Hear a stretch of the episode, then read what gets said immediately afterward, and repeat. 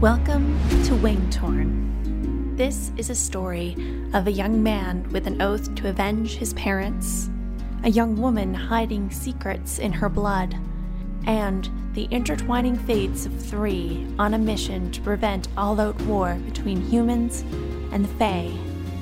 Because what fell before will rise again. This is a fantasy serial podcast written and performed by Claire C. Marshall. Book 3 Arrest.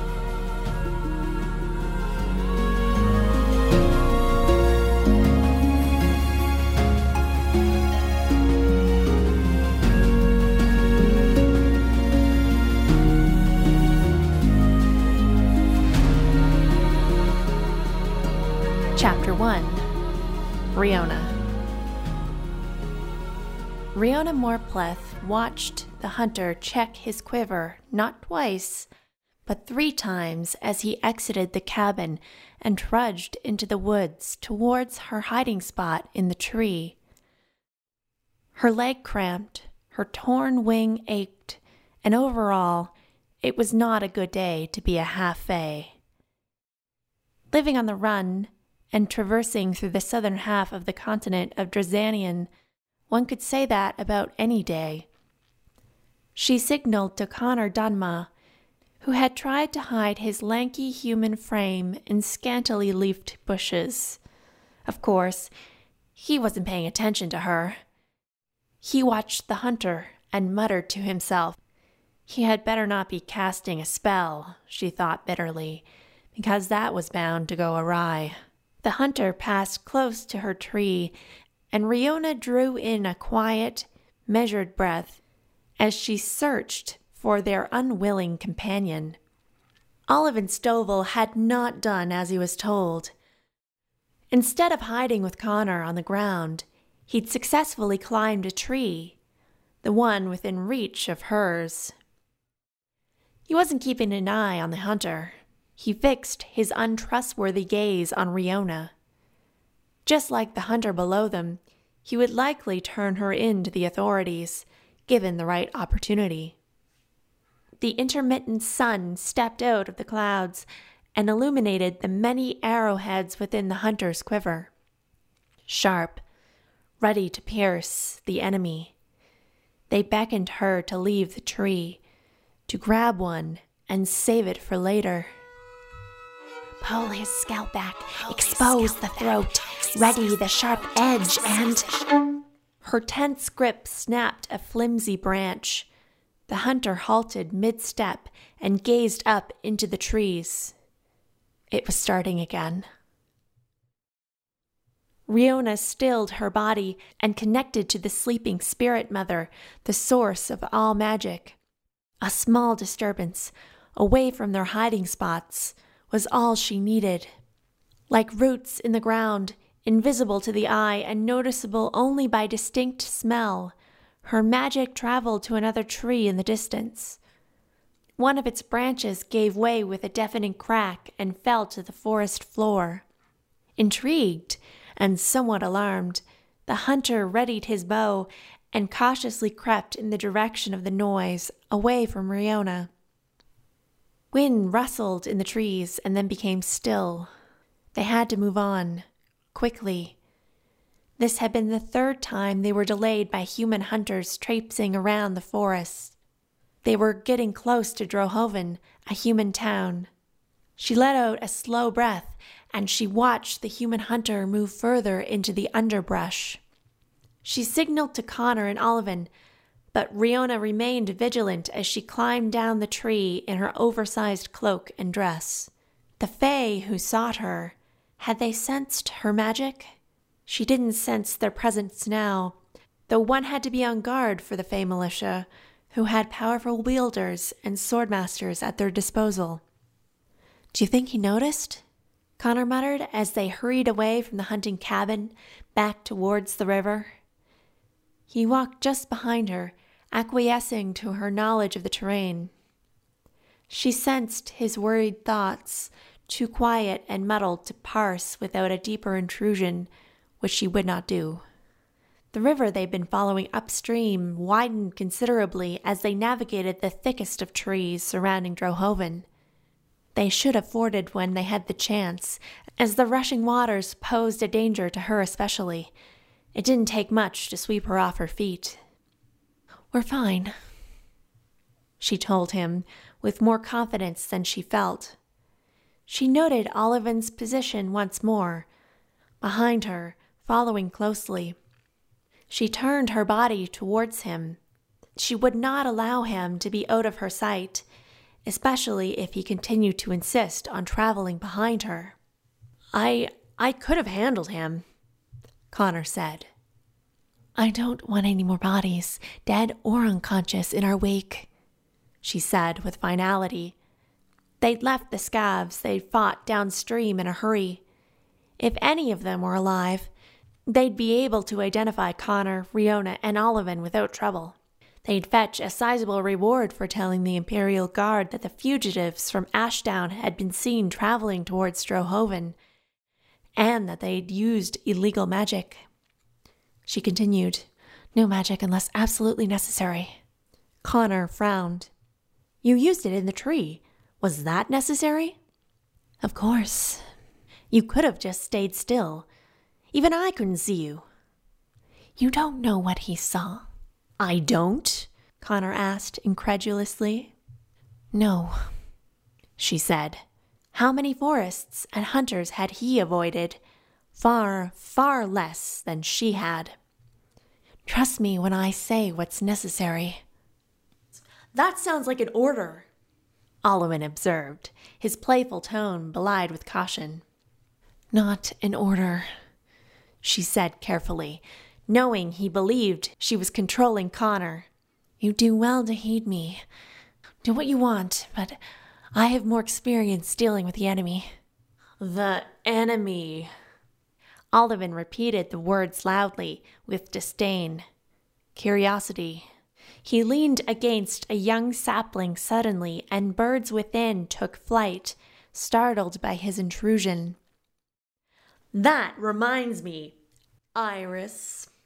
I've been doing a lot of thinking, and I've been meaning to ask you why is the Fae militia after you? His sword glinted in the occasional sunbeam peeking from the dark clouds overhead. He had been quick to use it in their skirmish with the scavs the previous day.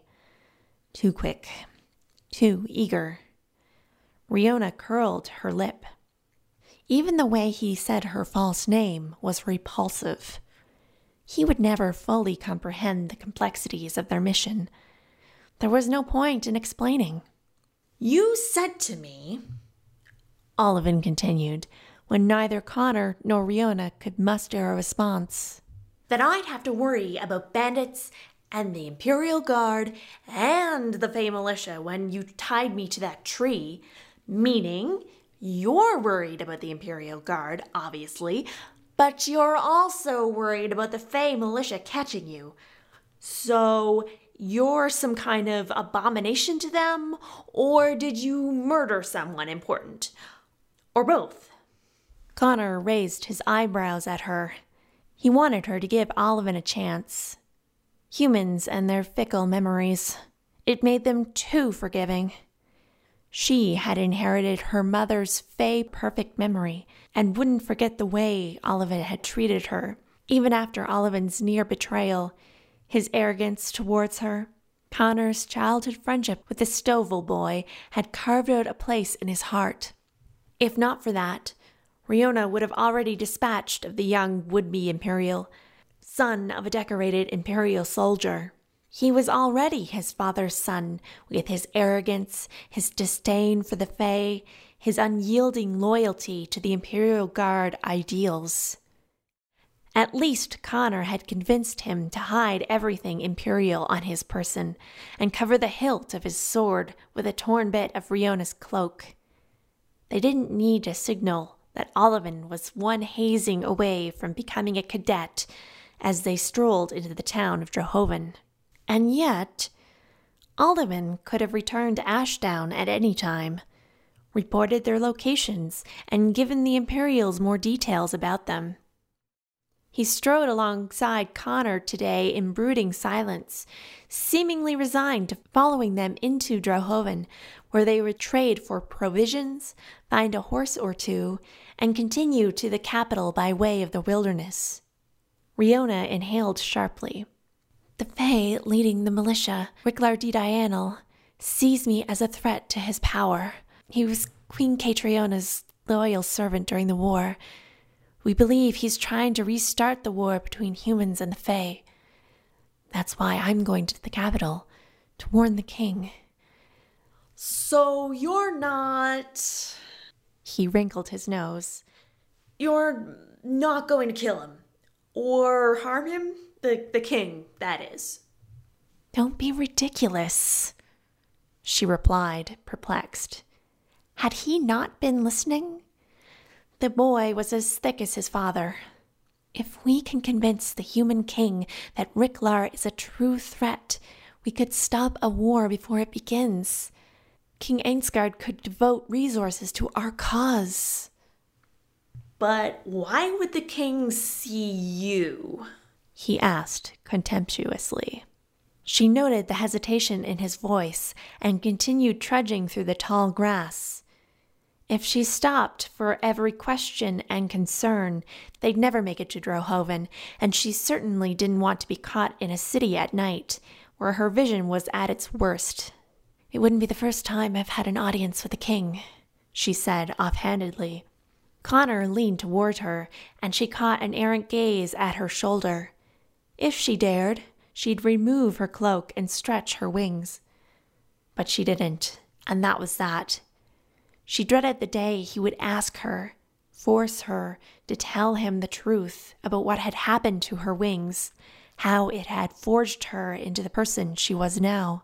But the king doesn't know about you, right? Connor asked. What would there be to know, other than you're a half breed? Ollivan asked. Not partial to that term, thank you, Riona said shortly. As far as she knew, King Ainsgard wasn't aware of her true lineage. She was the secret half Fae daughter of Queen Catriona, also known as the evil Fae Queen, who had terrorized the world in a war that had ended less than two decades ago.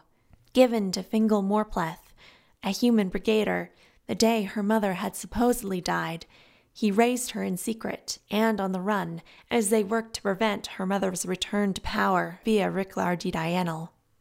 All right, Ollivan said slowly. Since you're on such good terms with the king, got any idea what you'll say or do when you're bowing before him? Are you gonna barge into the castle and say, Oh, my king, just thought I'd let you know that marauding Fae are a threat to your power? Without any evidence? Because as far as we know, we, being me and my father, and likely the rest of the Imperial Guards, you somehow set fire to Connor's home. Do you have any other evidence that would convince King Ainsgard of your cause? Fingal had been handling it, gathering evidence, eyewitness accounts, organizing testimony and safe passage for both of them to the capital except he hadn't shared any of it with Riona. Not recently, not before he disappeared. The annoying brat had a point. She'd have to do better. She told Fingal that he had to share his plans, his contacts with her. They'd always shared before. He shouldn't have left her in Ashdown. She couldn't feel him in their bond. Something terrible must have happened. She'd have to hope that their contact in the capital had fared better than them.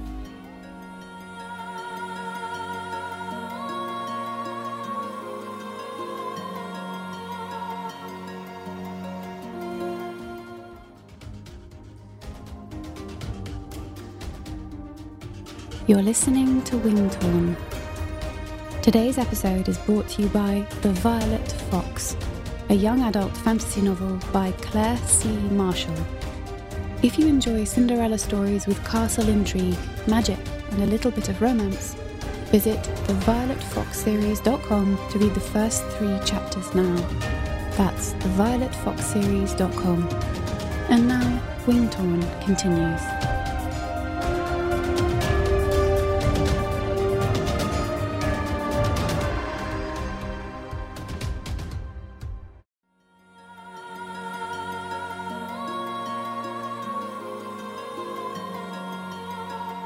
Ricklar is ruthless and, and bloodthirsty. Two people in Crogden's hold are dead at his hand, only seven days ago now. I didn't hear about that. Then perhaps you heard of Captain Unabul of the Imperial Guard, murdered in Brius 20 days ago? Never heard of her either, and I know all of the captains' names on the continent. Riona scoffed. I'm sure you. Ricklar killed my parents. Connor muttered, grabbing a fistful of grass and ripping it to shreds as they walked. Burned my house down because Riona and her protector friend visited us. Maybe you heard of that. Ollivan quieted and chewed on that as they continued through the thinning trees. Although the Imperial Guard, including Ollivan and his father, had witnessed Connor and Riona using magic to stop the fire, it had not prevented them from finding her guilty of starting it as well. She hadn't been fast enough to save Connor's parents, who had presumably burnt to death inside. She had never been quick enough to save the ones most important to her, and Fingal. And you know this Ricklar character was responsible because. The smell of his magic gives him away, and he has a penchant for magical fire, she said. She wanted to spare Connor further details and the pain. He'd been through enough. And the Fae militia would never hire or task humans to do work reserved for the Fae. They have too much pride. Fingal and Riona had known this to be especially true of Ricklar de Dianel from their numerous previous encounters. He's targeting people associated with me and Fingal. Maybe if the Imperial Guard wasn't so corrupt, we wouldn't have to do your job. So, when we go before the king, Connor will testify. Riona added before Ollivan could get another word in. You would swear before the king about the Fae militia, wouldn't you? His gaze narrowed at her. I suppose I could. Why couldn't he just trust that she had his best interests at heart? She held back a sigh, lest it come off as unsympathetic. She too mourned the loss of Connor's parents, for she had known them in their youth. Two soldiers trying to adjust to post war life, trying their hardest to. Connor was expounding on how he would present his testimony. I read a book about Tower Inquisitors once and how they make their cases to the crown as necessary. I, I could do it like that. Or if we enter the throne room and demand temporary sanctuary, I'm pretty sure he has to give it to us if we also invoke the names of General Hollis's sister wives who established the original Halzamarth royalty. You'll probably just be arrested, Ollivan said unceremoniously. Word has probably gotten around about you two anyway. And. Ollivan broke off a fistful of tall grass and threw it at Connor playfully. King Ainsgard isn't descended from the three sisters. That line was killed when the evil Fae Queen invaded. King Ainsgard, first of his name, remember? I guess he might be related way, way back, but it's not a. Of course I know. Connor said, his face reddening in embarrassment. I just mean the, the letter of the law says that we can invoke their names and receive temporary sanctuary. It, it's an old law, back when Halzamarth was called Hollis's Mirth. Show off, Ollivan interrupted. So I think it's our best bet for when we're in the capital, if we're caught. Connor finished, speaking solely to Riona. Her lips twitched upward at the offering. His entire education consisted of every book that had passed through the Donmagh printing house and library, which had burnt down along with his private residence. He was just trying to be helpful, likely trying to keep his mind off his grief. We'll see. The less she said about how well she knew the castle in the heart of the capital, the better, especially in Ollivan's presence. In the capital lived Riona and Fingal's contact, as well as a meeting spot for herself and Fingal, set long ago in the event they were ever to become separated. He had entrusted her to Connor's parents while he went to a secretive meeting somewhere nearby and had not returned. She should have gone with him. Fingal's overprotective, overbearing nature meant she could not strike out on her own. The bond that joined Riona to her warrior fallen silent. He might be dead. Now that she led the two young men, part of her enjoyed this new specific freedom, though she fretted at its high cost. That was why she could not fail. She could ensure Connor's safe passage to the capital so that he could enter the tower to learn how to harness his magic, lest it consume him completely. She would follow her guardian's preset instructions to wait in the capital for his arrival, and if he did not arrive, she would continue their mission on her own terms. They came out of the forest and a sea of lush farmland, a feast for the eyes, and literally for this portion of the continent, greeted them. Beyond, she spotted the road, farmhouses, the bridge across the river, and Drohoven. Above, the sky darkened Heavy clouds loomed over them, and although she hated to admit it, seeking refuge in a stable was better than waiting out the rain beneath the spotty cover of trees. She cleared her throat and spun around, looking between the two men with a rush of fortitude. All right, the gold coins we stole might be enough to get us two fine horses and rations for the road. Perhaps some other necessities. I'll. She thought of teaching Connor how to barter with a stableman with confidence when the sky suddenly let loose a torrent of thick, heavy rain. She drew her fingers across her eyes and blinked aggressively. The droplets blurred and obscured her vision. Fae eyesight was atrocious, especially for distance and in the dark. Now it was useless. She thrust a hand in his direction and he grabbed it. She tensed at his touch for it was not the touch she'd expected. It had been instinct. Connor was not Fingal, the guardian who had raised and guided her through days and nights such as these. Connor's touch was accompanied by the light buzz of magic, because with one touch he could tell if she were lying or speaking truth.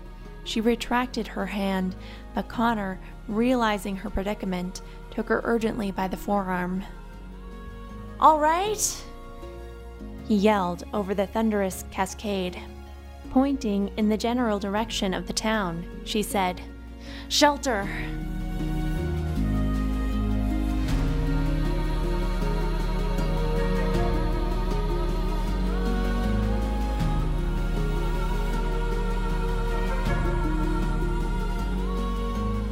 Thank you for listening to Wingtorn. This episode was written performed, and produced by the author, Claire C. Marshall. The Wingtorn theme music was composed by Cloud Road Music, and additional music is by Irene Chan. For sponsorship or advertising inquiries, or to learn more about my books, please visit wingtorn.com.